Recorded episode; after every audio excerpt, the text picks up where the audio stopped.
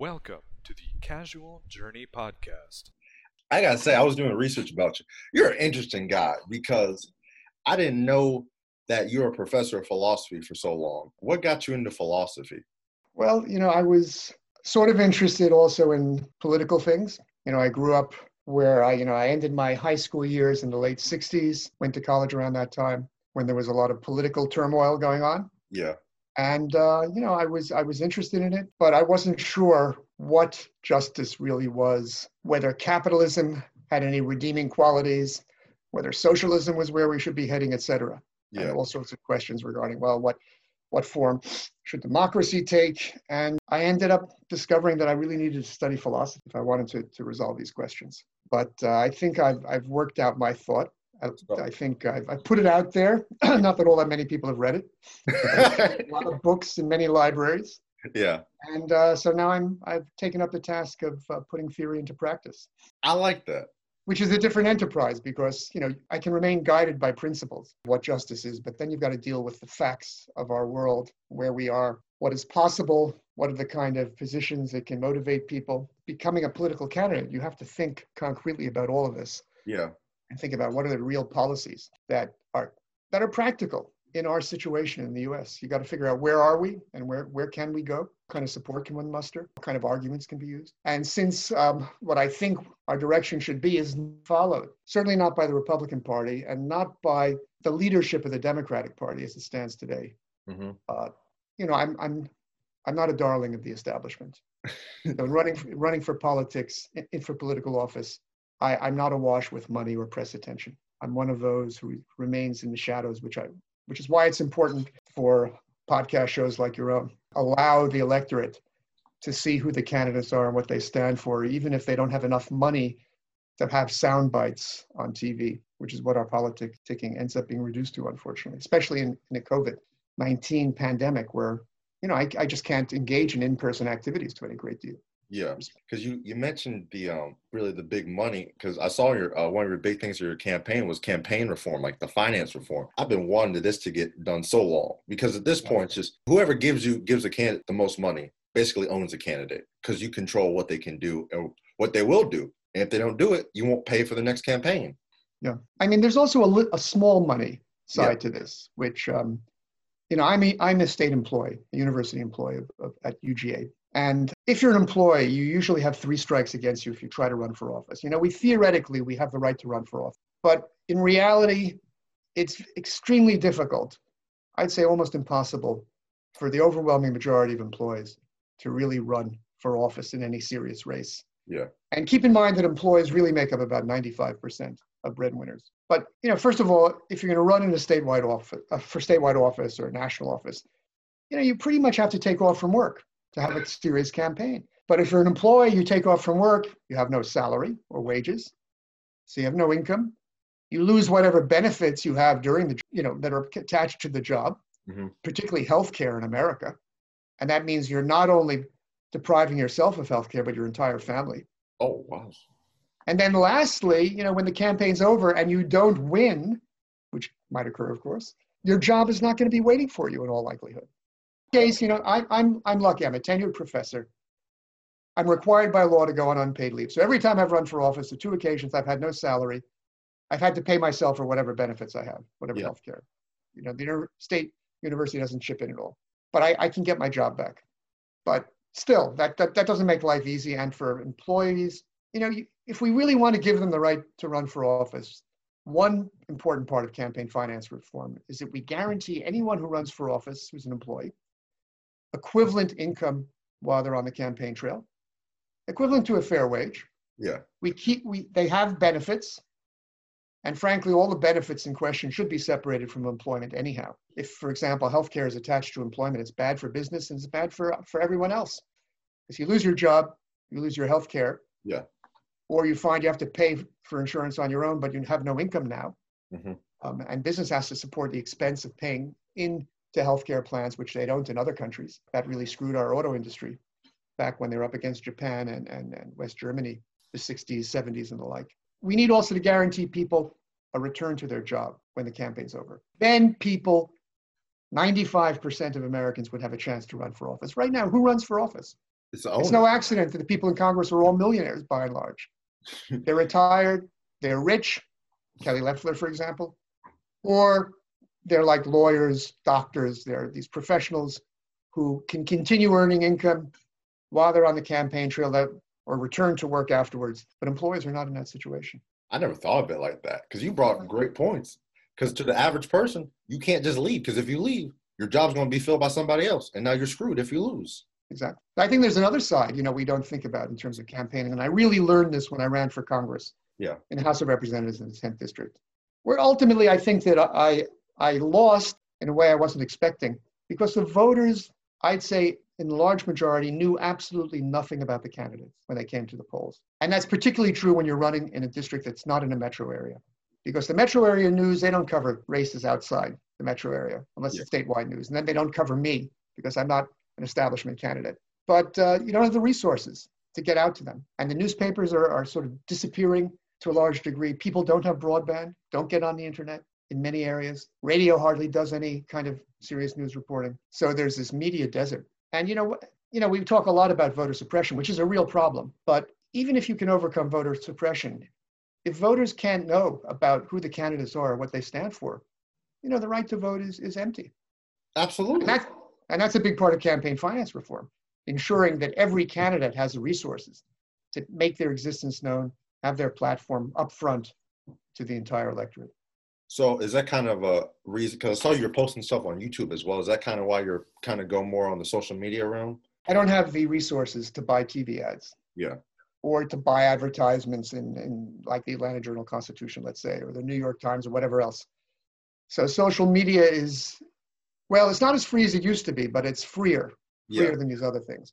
Yeah. But there is a limitation because a lot of voters don't have broadband or the means to, to get on online. So it's not Is that a big problem? Because I live in more of the metro area where we have the broadband. How big of an issue is like rural broadband? I don't think that gets talked about enough. Yeah. Well, look, first of all, in cities, I mean, I mean, let's face it, America is the one affluent country that tolerates mass poverty. And you find it in cities and everywhere else. Yeah. And if you're poor, even if there's broadband in your locality, you can't afford to, to pay for it, let alone to buy computers and everything else or to have a smartphone, et cetera. Right? So that's a big issue. You don't have the money. Secondly, when you do go out to other areas, and I, I saw this when I went out in the 10th district, which has 25 counties, most of which are pretty rural, there isn't broadband in many of them. It's literally not there. And that's why if we have a, a federal job guarantee, which is the core of my platform, which would put anyone to work who wants a job and doing the things the market is not taking care of, one big task to be done is to have broadband everywhere for everyone. I mean, think of it now under a pandemic. If you don't have broadband, you can't work remotely, you mm-hmm. can't, your kids can't study remotely. You can't order anything remotely. You know, you're really, you're really stuck. It's, it's a matter of life and death now. It's, it's more and more a matter of any kind of opportunity because now, you know, you really need to get online to do a lot of things. Just about everything is online. If you can't get online, you're you're really screwed. Yeah, but that's true because they're poor and because they live in areas where there's no broadband. We got to do something about it. And then you brought up your um the guaranteed jobs thing. That got me really interested because I got whoever did your campaign ad, that was a phenomenal work. I love that campaign Yeah, ad. I thought that was genius. Sure. But you were bringing up the kind of social contract with you know MLK and the jobs and everything. I was just Yeah. curious about really two things. The first thing was Booker T. Washington kind of had that same thing where it's like economic freedom would lead to political freedom. So I was just curious if Booker T. Washington influenced on you at all or anything. Well, you know, think of the position that Booker T. Washington was in. You know, he was living at the height of Jim Crow. Yeah. Where African, and he was, of course, in the South, where most African Americans were in his day. And you know, they, you, you didn't have the huge migration out of the South to escape basically white supremacist terror. But he was living under those conditions where African Americans had been completely deprived of political freedom. They couldn't vote, they couldn't run for office. And the other thing that goes along with it is, you know, in our nation, jurors are selected by voting rolls. So that meant when African Americans were not allowed to vote, juries were all white. And that meant that racism, you know, could reign supreme inside jury rooms pretty much. So he was in a position where there simply was no possibility of using the political sphere to achieve liberation. But you had the economy, so you could work with that. But now you can sort of think of the reverse. You know, think of the civil rights movement. The civil rights movement succeeded in using politics to outlaw racial discrimination, but it did not provide economic emancipation. And if you go back and look at pictures of the March on Washington, there was a sign that proliferated. And you don't see this kind of sign at Black Lives marches today.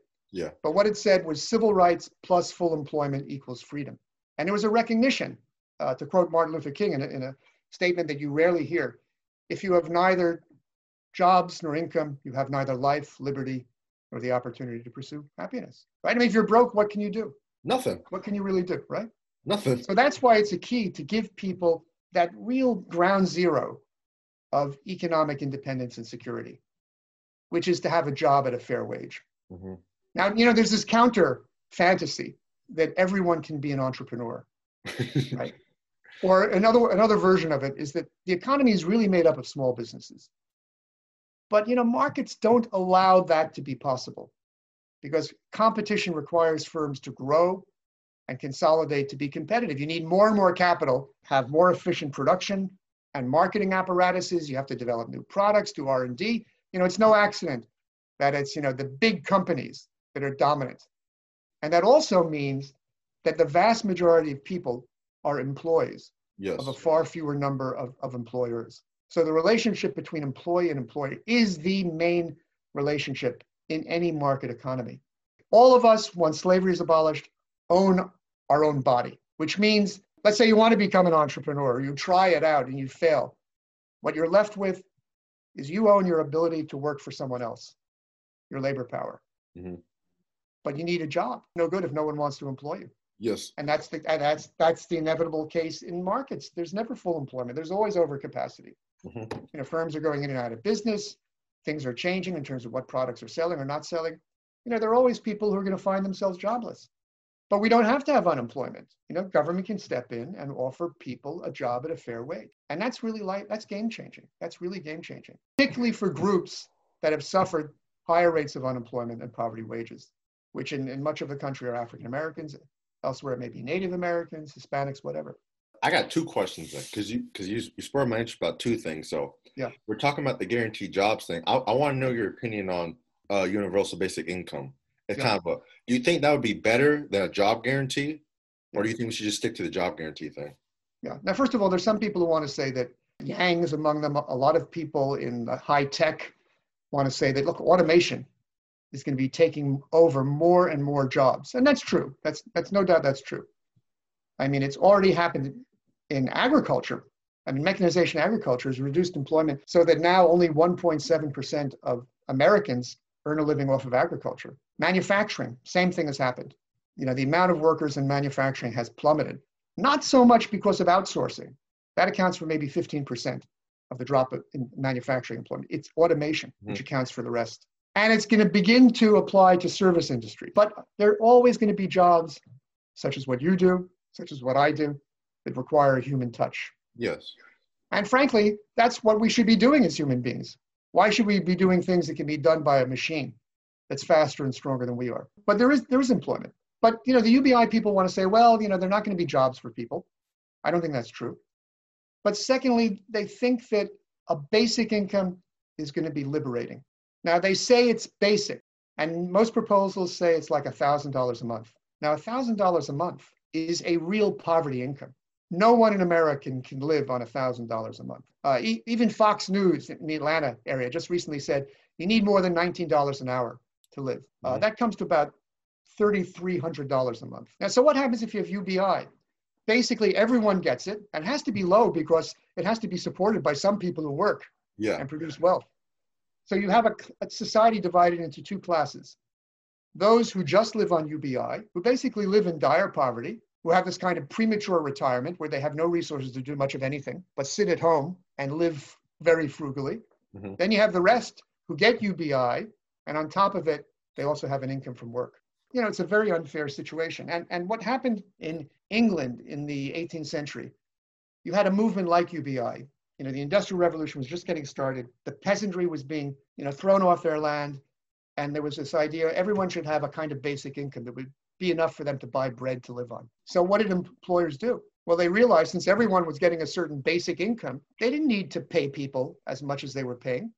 they would lower their, their wages they were paying to people by the amount of this basic income. So the basic income ended up subsidizing employers. Now, if you think about guaranteed jobs instead, here, everyone who, who wants to work will have a job and a job serving the public good, doing all the kinds of things we need, building a new infrastructure that's green energy, broadband, public transportation, fixing up all the decrepit houses. There are 30 million houses that are unsafe to live on, providing all the human services we need, bringing the arts and music and everything else to the public.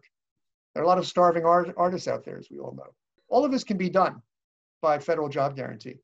But in addition, it's going to be at a fair income. And a fair income is not a living wage of $15 an hour. That also that's much, much better than UBI, but it's still a poverty wage. You Mhm. cannot live in a, anywhere in America on $15 an hour. What we need is a fair minimum wage. And according to all the figures, you need at least $20 an hour. And there should be two things associated with it. It should, it should keep pace with inflation, right? Because if prices rise, it's not going to be enough. Yes. But it also should keep pace with the rising wealth and productivity of the nation so that we all boats rise. Because what's happened in America since 1970 is wages have stagnated. They've stopped growing in real terms. The economy has grown, not as much as before, but it's more than doubled in size. All of that extra wealth has gone not to wage earners, but to the top. So wage earners are portion of our national income that goes to wages is lower now than ever before.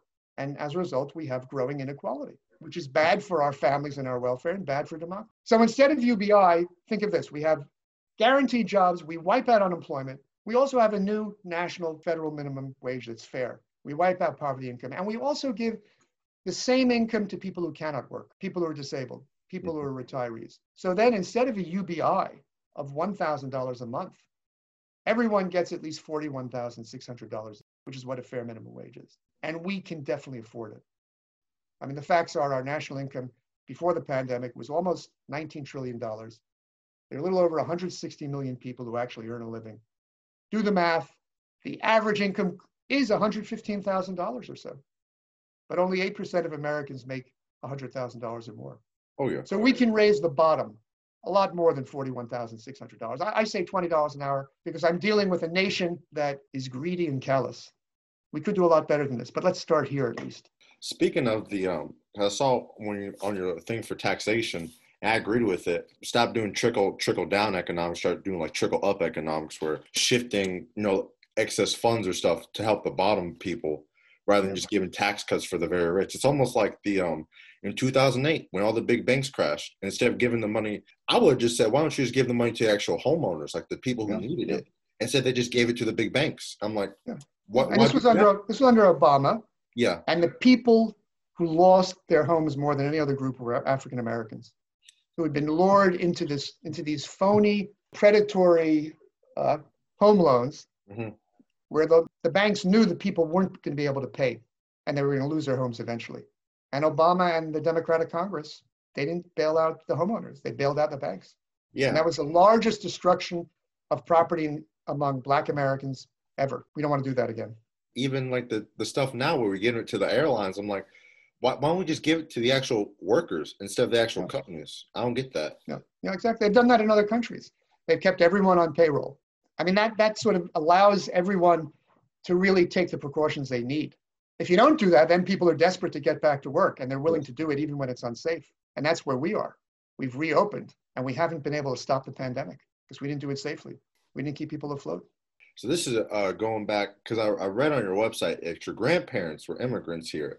So that I, I that got me curious to just really, how is immigration the stance or like the policy towards immigration changed from when your grandparents came over to Yeah. modern day America now?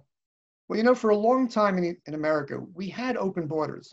You know, you didn't come here with a visa; you just came, and uh, and for about hundred ye- years, it was completely unregulated. Anyone could walk in, and they they would be part of the country. However, they they couldn't achieve citizenship. You had very strict naturalization laws, which were very racist to begin with. Then later, they introduced restrictions on immigration, often rather racist in character. They wanted to sort of maintain the Anglo-Saxon majority of the nation and restricted other groups uh, very drastically. That finally was changed in the 60s under LBJ, under, under whom a lot of things changed, um, and sort of changed the complexion literally, of who was immigrating into this country, where now, most recently, it was like 7% people from Europe, 93% from elsewhere in the world. Now, I think, you know, there is this kind of story you always hear that, uh, you know, immigrants and undocumented people do jobs that Americans don't want to do. Now, I think that's not entirely true. Now, it may be that I don't want to work as a gardener. I don't want to do manual labor. Yeah. And a lot of other people in my position don't want to. But all the jobs that unskilled, untrained immigrants are doing and undocumented people were done by people who are not immigrants, or at least had immigrated earlier and they were their descendants. Yeah. And basically, what happened? Well, employers recognized that they could take advantage of immigrants, especially if we allowed them to come in illegally and kept them in this legal netherworld where they're scared of blowing the whistle on any injustice they receive. So they replaced their workers. And in a place like Athens, Georgia, uh, you have, for example, all of these chicken processing plants on the outskirts of town. It used to be African Americans were employed in these places. Then they were replaced by largely Hispanic immigrants. Then, when those immigrants began being terrorized by Trump's policies, many of them fled the area because they were wary of being deported. African Americans returned to those jobs. I mean, there are a lot of jobs where, you know, people who are here, who are not doing well, are finding that immigration and undocumented workers have, in a sense, impaired their living standards to some degree. Mm-hmm. You know, and I think you find the same thing happening in many every other developed nation, like in Europe, which are being inundated by refugees. Some of them are, you know, trying to escape from war in the Middle East. Um, others are just facing the results of climate change, which is devastating North Africa and many other places. But you have people in those countries who are worried about job losses. And that has allowed the rise of something like Trump, you know, these anti-democratic nationalists, these fascists who are, you know, demonizing immigrants and the like as a threat to the economic welfare of the people in, in, in the country. Well, I think we remove that fear and the possibility of villainizing minorities and immigrants by having a federal job guarantee mm-hmm. at fair wages and also having, I think, the empowerment of workers we need. Because then no one's livelihood will be jeopardized by immigration or by giving legal status to the undocumented.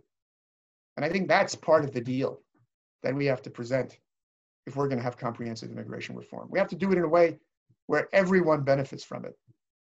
And ultimately, as a nation, I mean, look, I um, when I was born, this country had 150 million people. Uh, Great Britain at the time had a little over 50 million. Now here we are, we have like 330 million people. Great Britain has like 65 million. We are, let's say, a great power, at least in terms of strength and everything else. If we really aspire to be a just power, we want to maintain our influence in the world. The only way we can do that is if we continue to grow. We continue to have immigrants because our, our rate of reproduction, like every other affluent nation, is dropping below the level needed to sustain ourselves. And you know, I think immigration is, is, is important.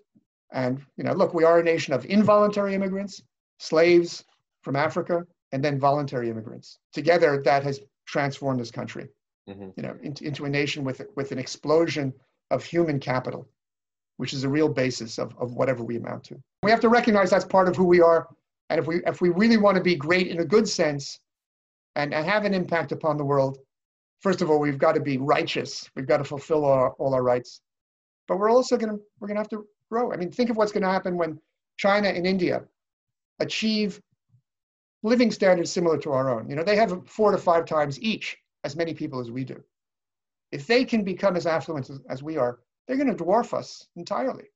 They're going to have five times as much wealth. They can fund militaries five times as powerful. They can do R&D research on a much greater scale than we.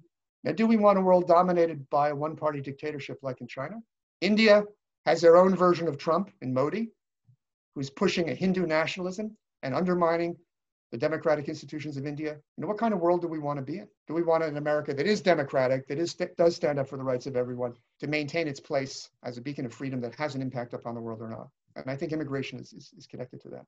Thank you for listening to the Casual Journey Podcast. Please like, share, and subscribe.